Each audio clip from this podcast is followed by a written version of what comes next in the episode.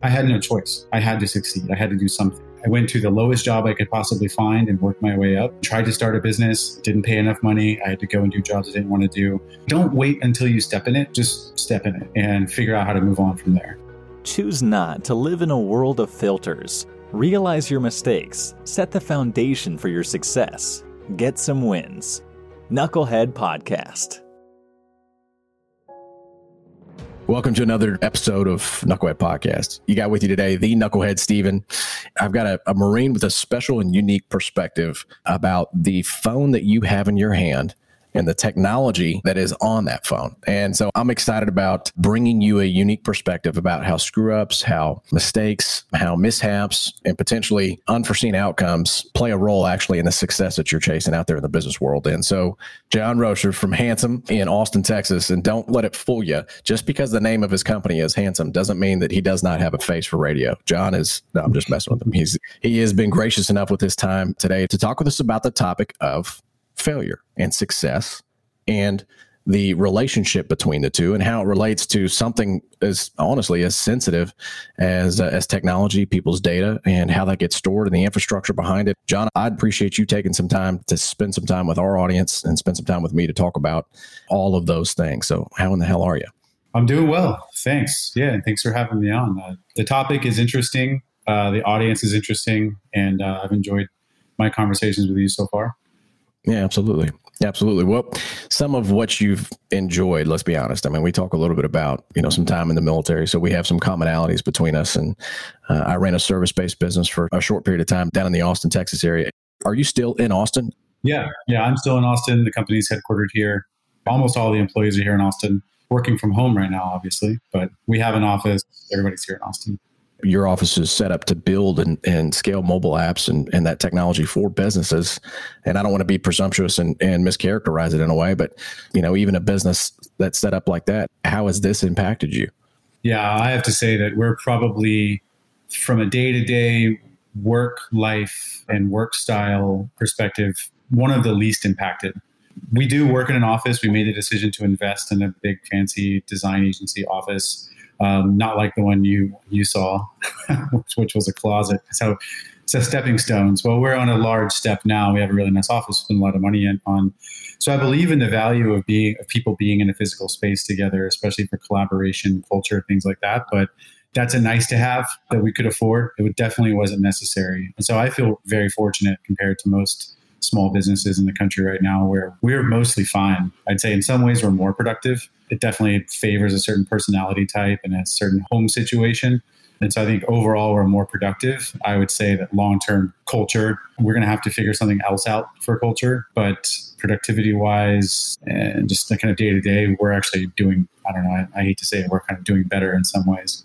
Well, it's interesting that you say that because from that traditional point of view, there's a perspective that unless you can see work being done or unless you're in the same office, similar to what you were talking about to develop culture, this could be the new culture going forward. I mean, do you foresee that happening in businesses that maybe don't necessarily work in the same industry there in Austin?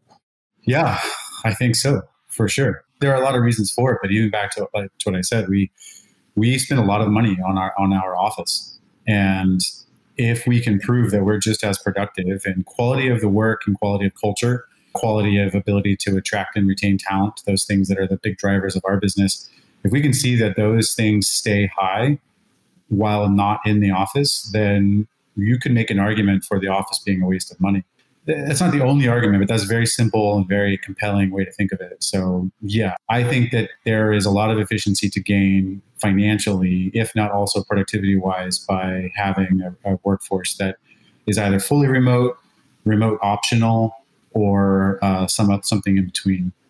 That's interesting. You know, that's an ode back to where you came from. How you said that we we came by and we happened to see a, a closet space even still, it was a very, very productive, fast moving, high paced environment. I remember uh, walking into your office, and I, I was talking about for those of you who are listening who are unfamiliar, East Austin hasn't necessarily been, from a historical perspective, as robust in terms of infrastructure and investment up until the recent maybe five to 10 years. Would you say, John, that there's been more of a significant investment on that side of, of 35? Definitely. Yep. Yeah, for those of you who are who are not as familiar, when you go back and, and you look at, at where his office is located, it's uh it's amazing what's changed around him and how even I mean prior to the COVID crisis, there has been significant investment into that area, and so it's it's a cool, fun, and kind of a neat place to work. So uh, the investment was a very very well spent. But I get that also leads me to my next question. Going in from the military, from your perspective as a special forces operator, going from where you were to now then starting a, a civilian career, what was one time where you kind of stepped on a cow patty searching for what you were going to do, uh, where you didn't anticipate. You thought it was a very well thought out, very perfectly formed plan. Then all of a sudden it just kind of blew up in your face a little bit, or you realized that you had a little bit of poop on your shoe, for lack of a better phrase. It's a, it's a really good question, and specific, specifically in that time frame. trying to think about an example. So I was I was Marines. I wasn't I wasn't Special Forces. So uh, I was in light armor reconnaissance. But I left the Marines after four years, I knew when I went in that I was going to be four years, do my deployments, and then get out. Um, and I remember on my way out of the Marines, uh, meeting with the captain, my uh, my company, and trying to get me to reenlist. And I'd already made in my mind, so I wasn't disrespectful about it, but it was a hard no. I remember them telling me it was it was a tactic a bit, um, and, and he was maybe fired up a little bit. It said, you know, there's it's you're you're going to get out, and if you don't if you're going to fail and you're either going to fail and come back and give up this reenlistment money. Uh, he's being a bit of a jerk, but I, I get I get why. Um, so you're either gonna you're gonna fail and you're gonna you're gonna come back and you're gonna give up this reenlistment money, or you're going to fail and it's going to be too late. You're going to be too old, too fat, and you're not going to be able to come back into the Marines and you're going to be homeless. And that's I'm pretty much verbatim. There was no mincing of words in that office that day and, uh, and that just gave me, you know, that's the that's the perfect thing I needed to hear. Uh, to be like, okay, good. Well, I won't let that happen. Thank, thanks for letting me know what not to do.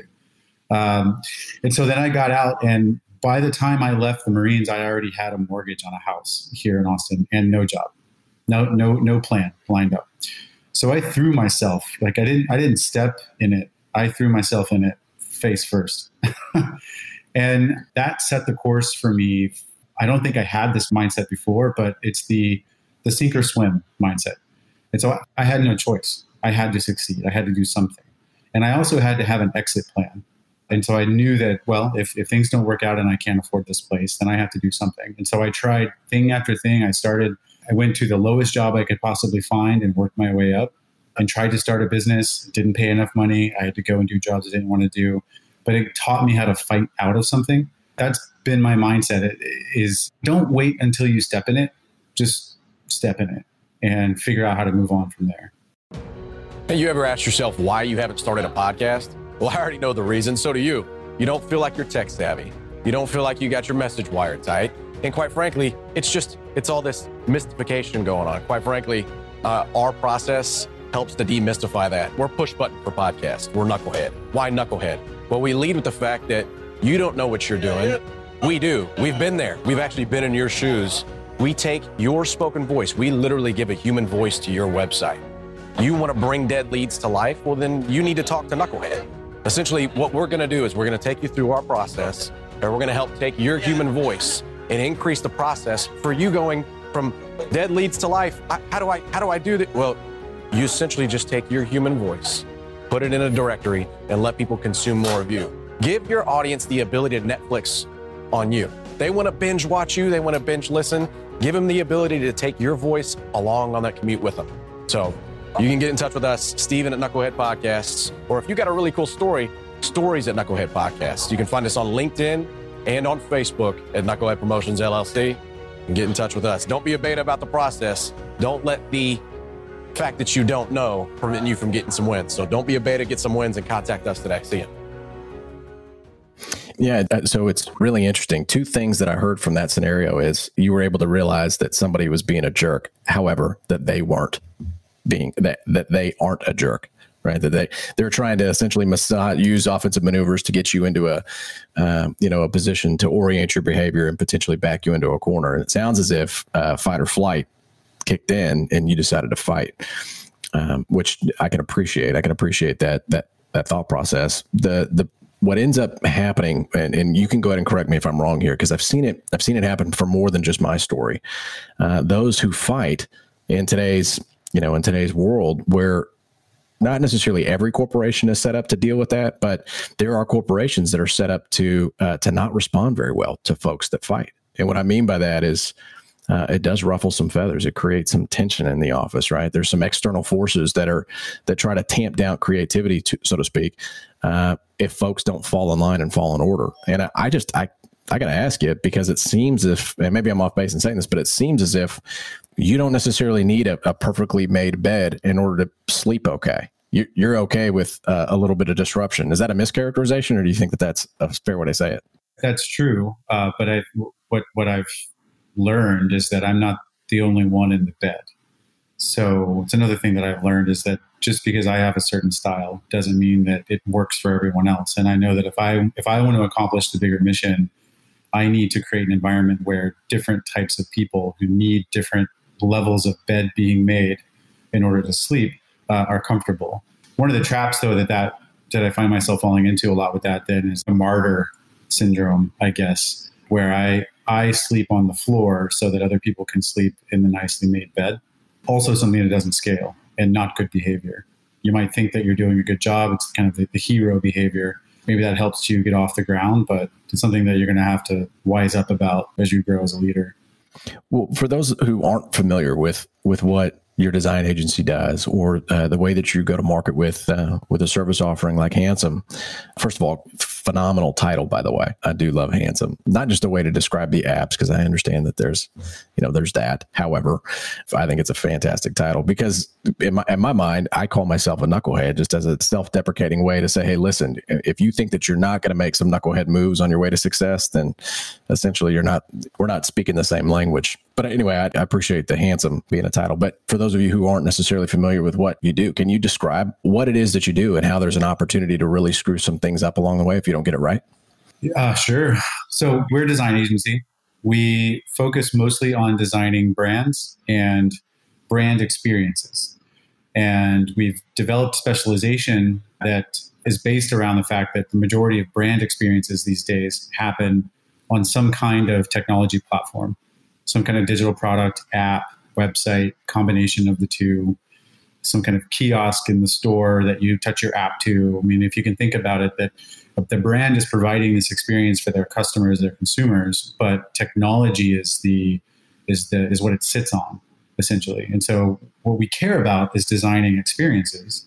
But in order to do that, we have to be good at the technology side so that we can design those experiences. We have to be good at the brand and brand strategy side so that we know what that experience should be, what's being what's trying to be communicated. So clients ask us to whether it's a brand new company or it's a brand new product for an existing company, come up with the brand, uh, come up with what that customer experience should be, how it should work, and then design it and then develop it and build it on digital products, digital platforms, e-commerce, mobile apps, all you know those kinds of things.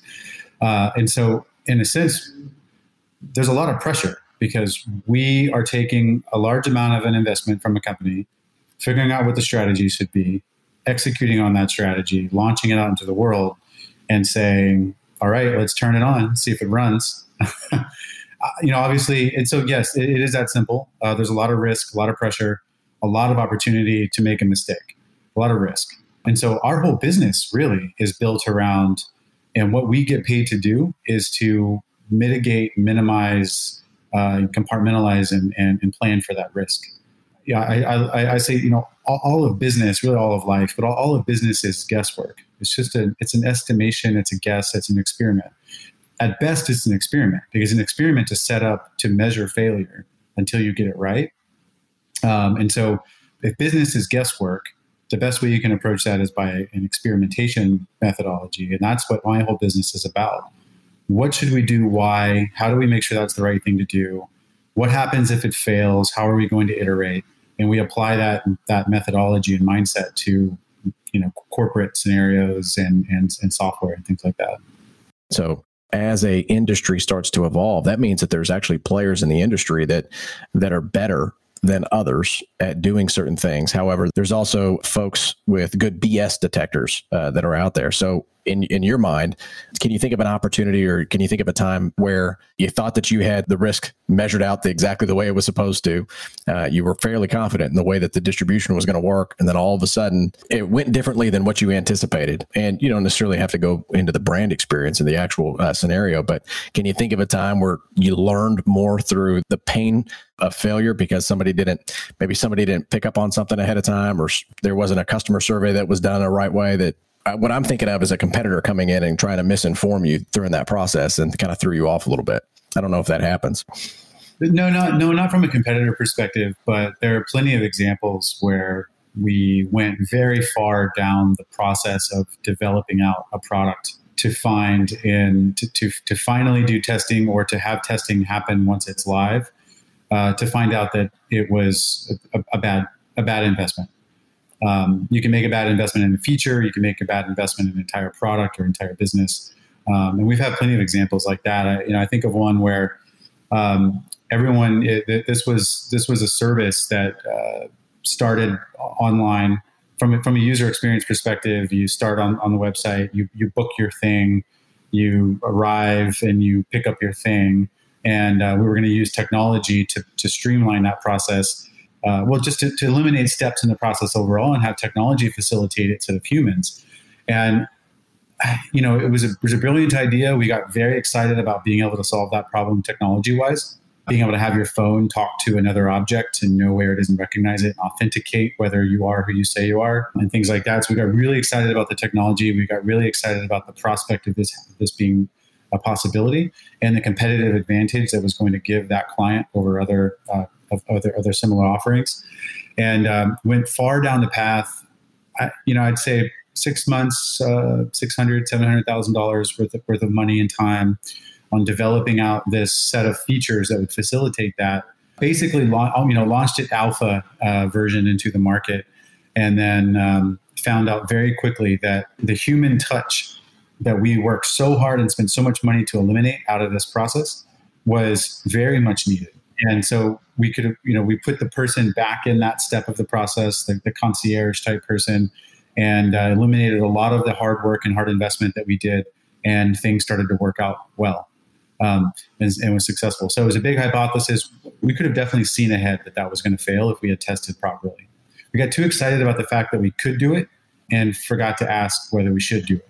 Absolutely, absolutely. Well, you you you took my question and were able to provide a different perspective, which is really what your process is able to surface. Is hey, have you looked at it from this point of view? And oh, if you haven't, let's ask a few other folks and, and collect some uh, some market research out there to to make sure that I mean you're validating us the, all of these assumptions. And I loved how you said that you have this propensity, or not you, but the organization can sometimes go down this lane thinking this feature is the biggest change or the biggest value add to that particular product. And it turns out you actually need the human. You need the human. Yeah, I mean, another another funny example of that. It's it's smaller impacts, but it's really funny, and I use this a lot. Is similar story. Uh, we developed this this method for someone to check in to a certain spot. Uh, okay truck was going to come into to pick up some some work, uh, and uh, and the person driving the check, truck needed to check in, and we developed out this this system with using RFID where the phone could recognize a certain chip and things like that. For, for the time, this was you know four or five years ago, very advanced stuff at the time. Um, worked on it, built it out, found that uh, certain certain places weren't adopting it, and they had instead just put a sign on a stake, and it solved the problem better than this really expensive piece of technology. A piece of paper on a wooden sign that got changed every day at the cost of a dollar. So we, so we tell clients who come to us and say, I want this. I want, I want an app that does ABC and how much does that cost? And we can't help but say, are, are you sure that that's what you need? Because what you could need is a piece of paper on a wooden post. And that's not a joke. Um, as far as much as we want technology to solve all of our problems, um, I think technology is a is an innovative solution to a problem. It doesn't have to be an app or a piece of software. It could be a piece of paper on a on a wooden post. You bring up several interesting points. One of which uh, that's been consistent throughout this entire conversation, John, is typically the solution is just a different way to look at things. And so that different way of looking at things can be facilitated through technology or to the point of your last example, a piece of paper on a stick. So I love the simplicity behind uh, the message Let's walk through this last scenario and kind of land the plane this way. The majority of the folks that listen to this particular podcast are coming from a military background. They have aspirations to uh, to run a business, or they have ran a business before, and it's not scaling the way that they would like to, or they've listened to it, they've been on the show before, uh, and they're on to essentially their their second business, but that second business is a little bit different than their their previous one that they've successfully exited. And so we, we get questions all the time about as these changes in marketplace take place, how would you go back and, and structure your business differently or how would you set up your business differently uh, to prevent some of maybe some of the mistakes or screw ups that you had in your first few years that you can talk about that you learned from or did the mistake actually teach you something that you were thankful that you went through it so, one of the things that we're going through right now in the business is what I'm calling a, a remodel. Um, and we're just really blowing it all up, um, taking all the pieces that come out. So, we're not necessarily throwing anything away, but we're blowing it up and starting over. COVID has allowed us to have that kind of focus. It was thrust upon us with some changes um, on, on, on the client side and then also with the time that we have being at home and not at meetings and things like that. And so we've taken this as an opportunity to really rethink the business from a, a, a foundational, fundamental perspective, and then from an operational perspective. And what we're doing now that we should have done a long time ago is is operate this business again we're a services based business clients come to us for a specific service that we that they think we're good at and we can deliver that service for a fee and that is operating on the principle that the business should be shaped and sized based on the demand for the work that we want to be doing. And so, in order to arrive at that, you have to first say, what is the work you want to be doing? And then you have to be disciplined enough to say no to work that isn't the work you want to be doing, even if it means you don't grow. I mean, turning that means turning away work in, in no other way. That that, is, that means turning away work. That means turning away money. But you might grow slower um, you might shrink before you grow again. Um, but when you do grow, you'll have you will be the right the, shape that you want. Um, and so I think that's the biggest thing. You know, uh, uh, it's a long way of saying be very clear with yourself about what work you want to do, um, and then turn away work that doesn't fit that model. And you will have what what you know. You will build from a foundation that is a lot more true to the reason why you started the business and uh, we're eight years in, so started the agency eight years ago. And it's not like any of these are, are, are revelations or things that we didn't know before. We just simply weren't strict. Uh, we didn't have that discipline. The idea of growing slow or the idea of not taking on that six, seven figure deal and instead turning it away was just not even an option to us. Uh, the idea of having to lay people off because we didn't have enough demand at this moment for for exactly the kind of work we want to be doing was never an option for us. Um, I still hate to do that, and i will do everything I can not to do that. But simply is we we grew the we grew this business under a false sense of demand for what we truly wanted to be selling because we had demand for things that were adjacent or you know we or weren't exactly at that core. And we took that work and we got to a certain size and like hey look how big we are. Look how fast we're growing. But in reality we weren't truly fulfilled. And it also wasn't sustainable because that's not what we set out to sell. So that's the biggest thing that i've learned um, most recently. And the thing that i would do differently if i went back i'd say hey slow down. Be true to your core and grow from a true core not from a spreading out of anything that you could sell to anyone.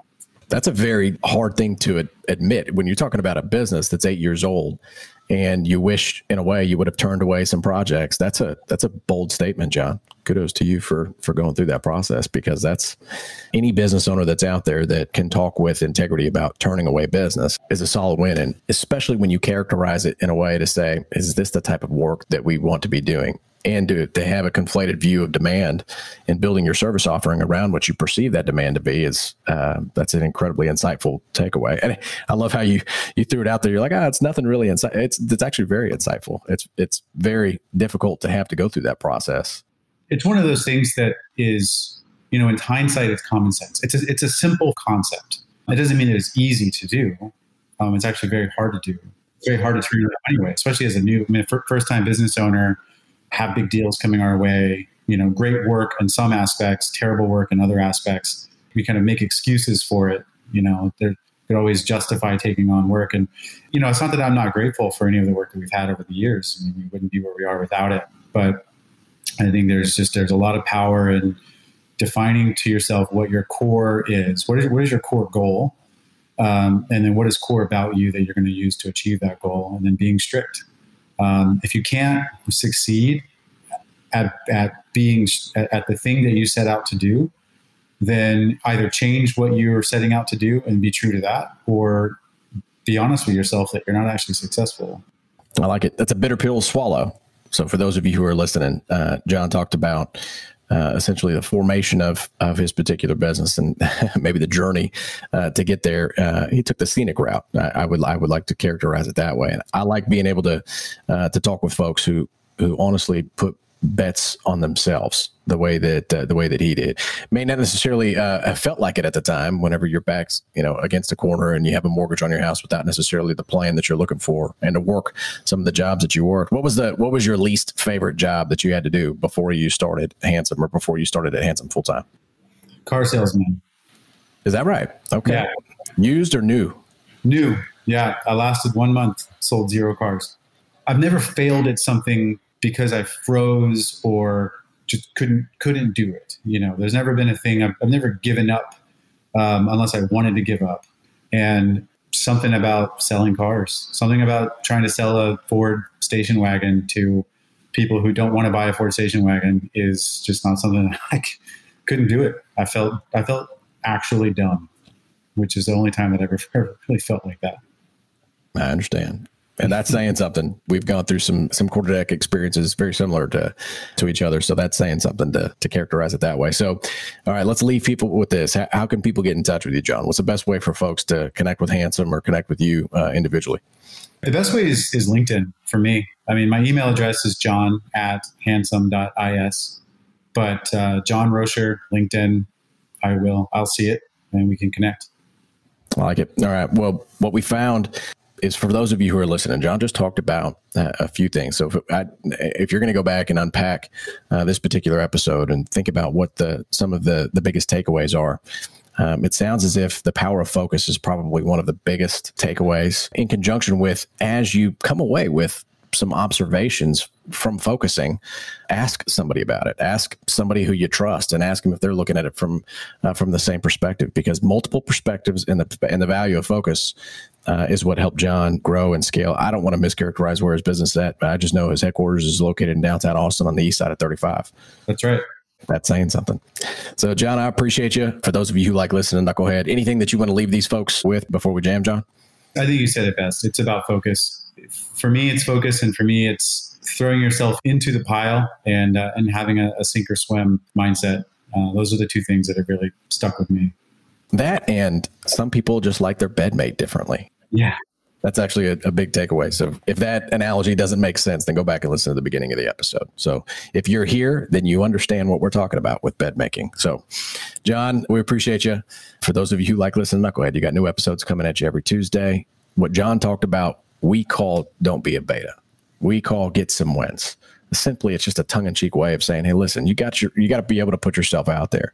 Not everybody's going to like what you have to say but you can learn by being willing to take risks. You can learn to say it a little bit differently so it's more palatable next time. You can also learn to listen instead of talk. There's a lot of things that you can do but you got to be willing to go out and take some action even if listening is the action that you need to take. So, John, we appreciate you. And he told you exactly how to get in touch with him. Handsome.is. Is that also the website for folks to go to? It is, yeah. Okay, fantastic. All right. Handsome.is. So, those of you who wanted to build some mobile experience, if you're an experiential marketing business, or if you have an element of your product or service offering that you'd like to take to a mobile direction, John's who you want to get in touch with. So, with that, we are done. Have a good rest of the day. John, we will talk to you after a bit. See ya. Thanks a lot, Stephen. You bet.